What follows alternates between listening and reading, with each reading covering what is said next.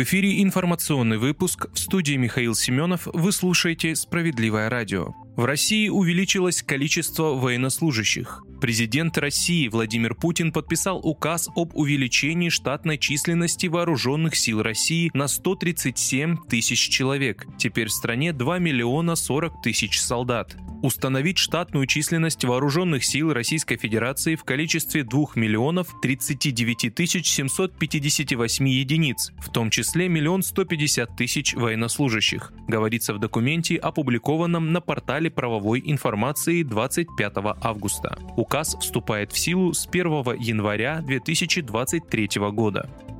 Совет Госдумы призвал ООН и МАГАТЭ потребовать прекращения обстрелов ЗАЭС. Совет Госдумы обратился к ООН и МАГАТЭ с просьбой поспособствовать немедленному прекращению обстрелов Запорожской АЭС, сообщается в телеграм-канале Нижней Палаты парламента. Кроме того, Совет Думы потребовал от межпарламентских организаций ООН и МАГАТЭ дать оценку преступным действиям Киева. Запорожская АЭС находится на левом берегу Днепра. Это самая крупная по числу блоков и установленной мощности атомная электростанция в Европе. В последние недели украинские войска регулярно обстреливают территорию АЭС, город Энергодар и окрестные села.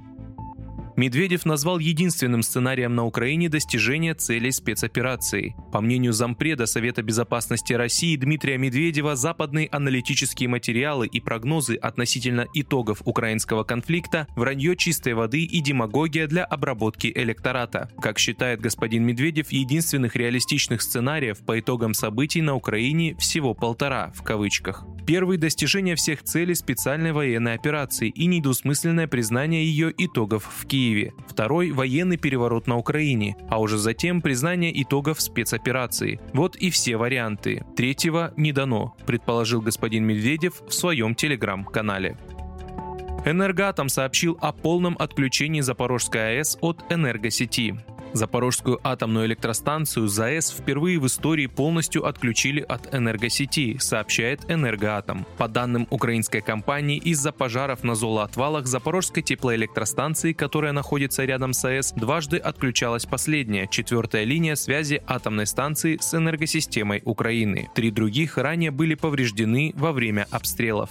В результате два работающих энергоблока станции отключились от сети, говорится в заявлении Энергоатома. Ведутся пуск пусковые операции по подключению одного из энергоблоков к сети.